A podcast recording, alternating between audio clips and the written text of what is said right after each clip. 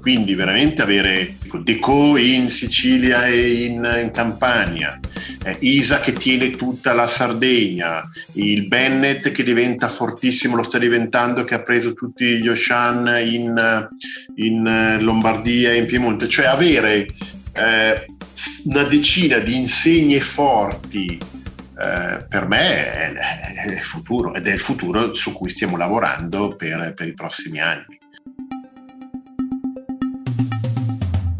Buongiorno a tutti, sono Marina Bassi, sono in compagnia di eh, Giorgio Sant'Ambrogio, amministratore delegato di Gruppo Vegè, che risponderà per noi ad alcune domande. Cominciamo subito dai, eh, dal capire a che punto è Vegè oggi e eh, come, quali sono i programmi del 2021. Prego Giorgio. Buongiorno a tutti, grazie Marina. Beh, eh, scelgo eh, questo momento per poter ribadire ancora una volta che sono molto orgoglioso di essere a servizio degli imprenditori di Gruppo Vegè. Gruppo Vegè, primo gruppo della distribuzione nato in Italia. Proprio in questi giorni stiamo vedendo un po' eh, di preparare dei documenti per ripercorrere la storia, i, coloro i quali hanno inventato la Vegè nel, nel 59 hanno fatto veramente delle cose incredibili eh, da stampare libri con, come editori come Vegè ed è un obiettivo che vorrei raggiungere quest'anno, ritornare a essere editore piuttosto che inventare format. Voi pensate che i discount in, in Italia li ha inventati la Vegè nei tempi che furono con Sosti e poi con l'acronimo SIDIS che all'inizio era sistema discount, inventarono i cash and carry. Quindi con tutto ciò che hanno fatto degli illustri imprenditori negli anni 60 e 70, eh, come dire, anche noi non possiamo essere da meno.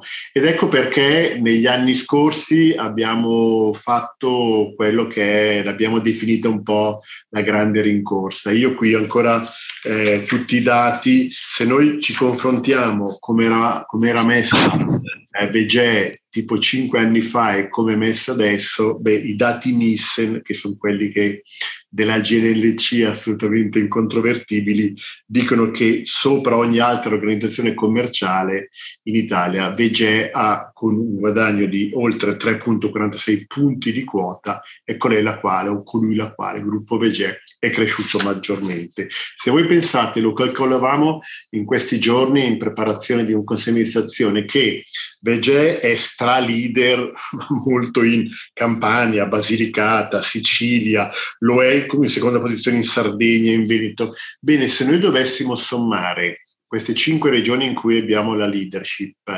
Eh, quanti milioni di abitanti ci sono in queste regioni? Sono 17,9 milioni di abitanti sui famosi 60 milioni che compone l'Italia. Beh, un 30% di eh, consumatori, clienti, cittadini italiani è servito nelle regioni eh, dove Vegè è leader con i propri punti di vendita. Quindi eh, veramente è eh, decisamente come dire, importante avere la strategia giusta e io ho certezza che il nostro consiglio di amministrazione sta attuando veramente una strategia formidabile che consiste quest'anno, anche qui faccio una piccola metafora, noi siamo cresciuti così tanto che eh, gli abiti nel quale probabilmente eh, ci stavamo bene 3, 4, 5 anni fa, adesso dobbiamo rimetterli un po' a posto. Quindi l'anno del 2021 servirà per risistemare l'abito, quindi sia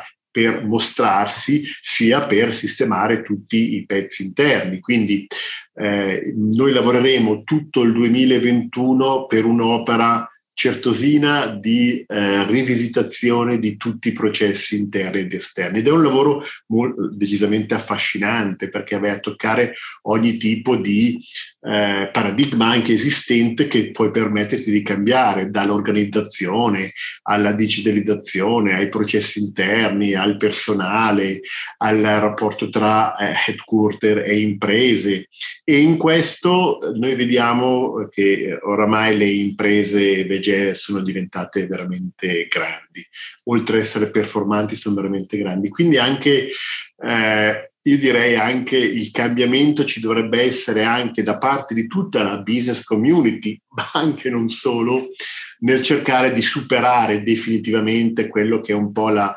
dicotomia che, che, ci hanno insegnato in università e che abbiamo anche insegnato in università tra grande distribuzione e distribuzione associata, quando in realtà all'interno di gruppi concorrenti, che non cito ma tutti noi li conosciamo, piuttosto che all'interno di Vegea abbiamo gruppi come, come Bennett, come Tosano, come Multicedia, come Arena e via dicendo, dove si supera eh, i miliardi e anche più di vendita, dove hanno delle eh, dire, organizzazioni definitivamente strutturate, eh, cosa possiamo dire? Possiamo dire sostanzialmente che non c'è più questa dicotomia GDDO, ma ci sono dei gruppi distributivi che danno dei servizi alle imprese associate e queste imprese associate possono essere eh, imprese native GD o comunque fa parte della DO.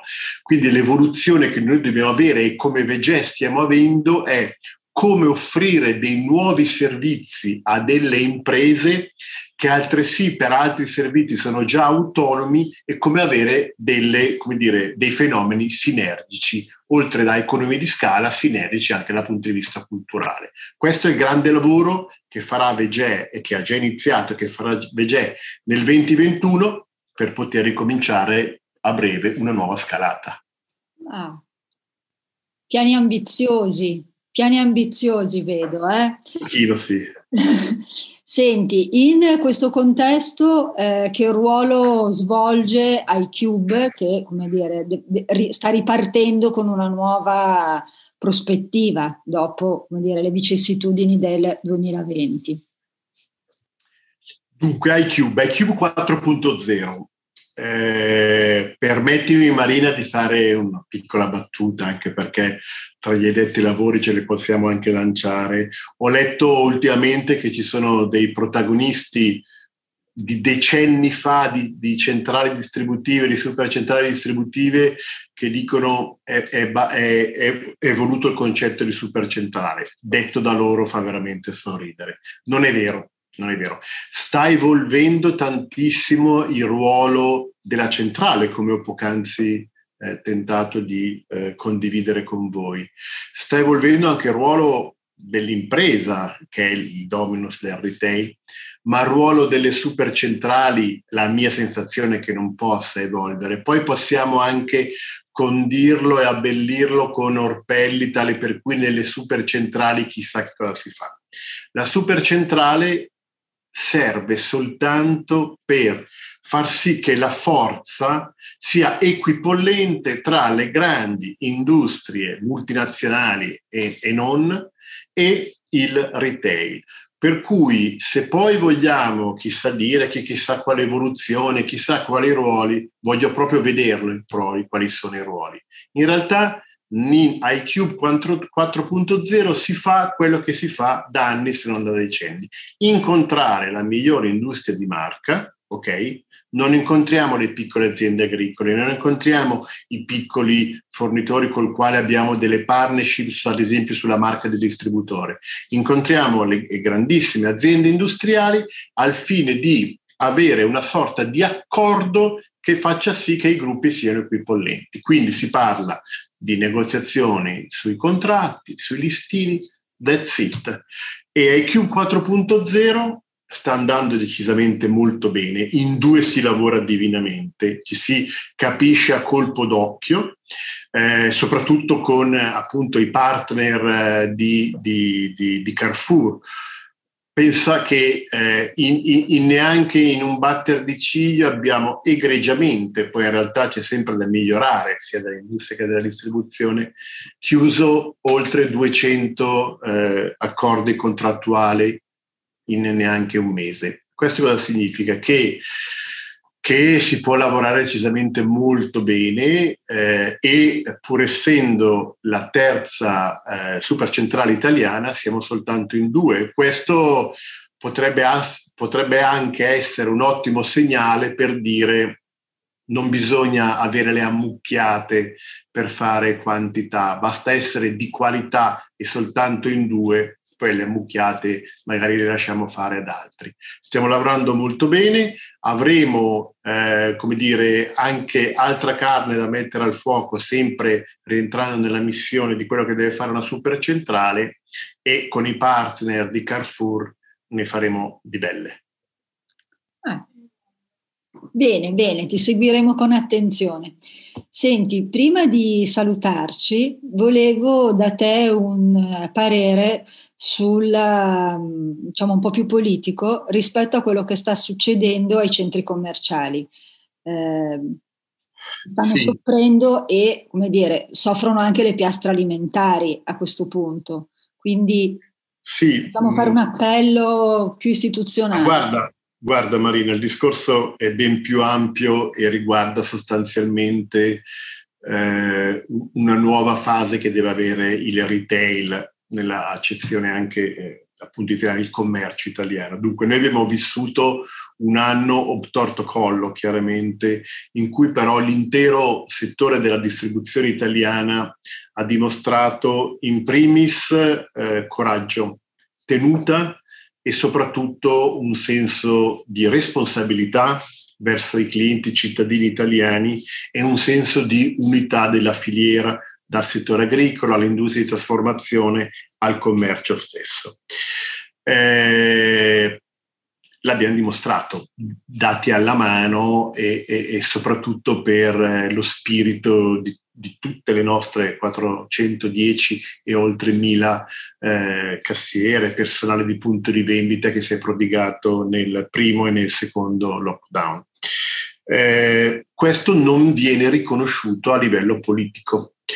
Eh, sia nel, nel, nei punti del recovery fund, sia da un punto di vista meramente politico di accogliere le nostre istanze, che ritengo siano delle istanze logiche, al di là del fatto che in primis vi è sempre la eh, salute dei cittadini, ma appunto perché c'è salute dei cittadini, non vedo qual è la reason why tale per cui oltre 1500 centri commerciali debbono stare chiusi nel weekend, ingolfando le città, i centri, eh, perché come ben sappiamo in questi 1500 unità di vendita o fiere di vendita in cui ci sono le piastre alimentari, ci sono oltre 36.000 piccoli negozi, di cui molti in franchising gestiti da, da famiglie italiane che hanno messo i loro risparmi. Bene, questa chiusura non serve a niente, non fosse altro che se noi dovessimo aprire per la semplice logica della domanda e dell'offerta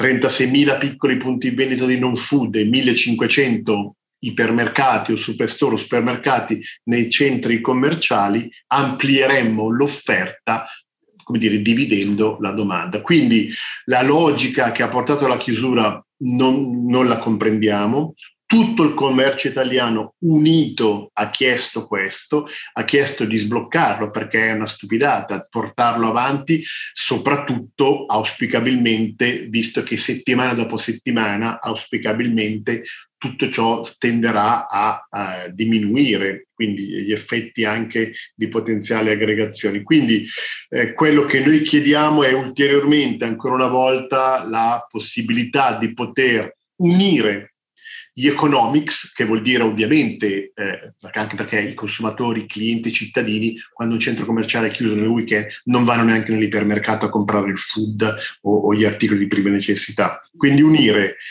ovviamente gli economics, quindi ridare vigore alla, alla, alle performance dei centri commerciali, ma chiaramente nel contempo direi anche prima, ma è unito nel contempo, dare chance al cliente di non ingolfare il centro storico, ma andare definitivamente a seconda delle proprie priorità o centro storico o i centri commerciali. Tutto qua. Beh, insomma, diciamo una visione molto chiara e, come dire, un appello che speriamo, come dire, sia raccolto, soprattutto perché è tempo di avere delle strategie, come dire, probabilmente di più lungo respiro e soprattutto strategie dettate non solo da politici ma anche da chi conosce il business. Perfetto, benissimo. Grazie Giorgio, alla prossima occasione. Sì. Volentieri. Grazie, ciao. Ciao, buongiorno ciao. a tutti.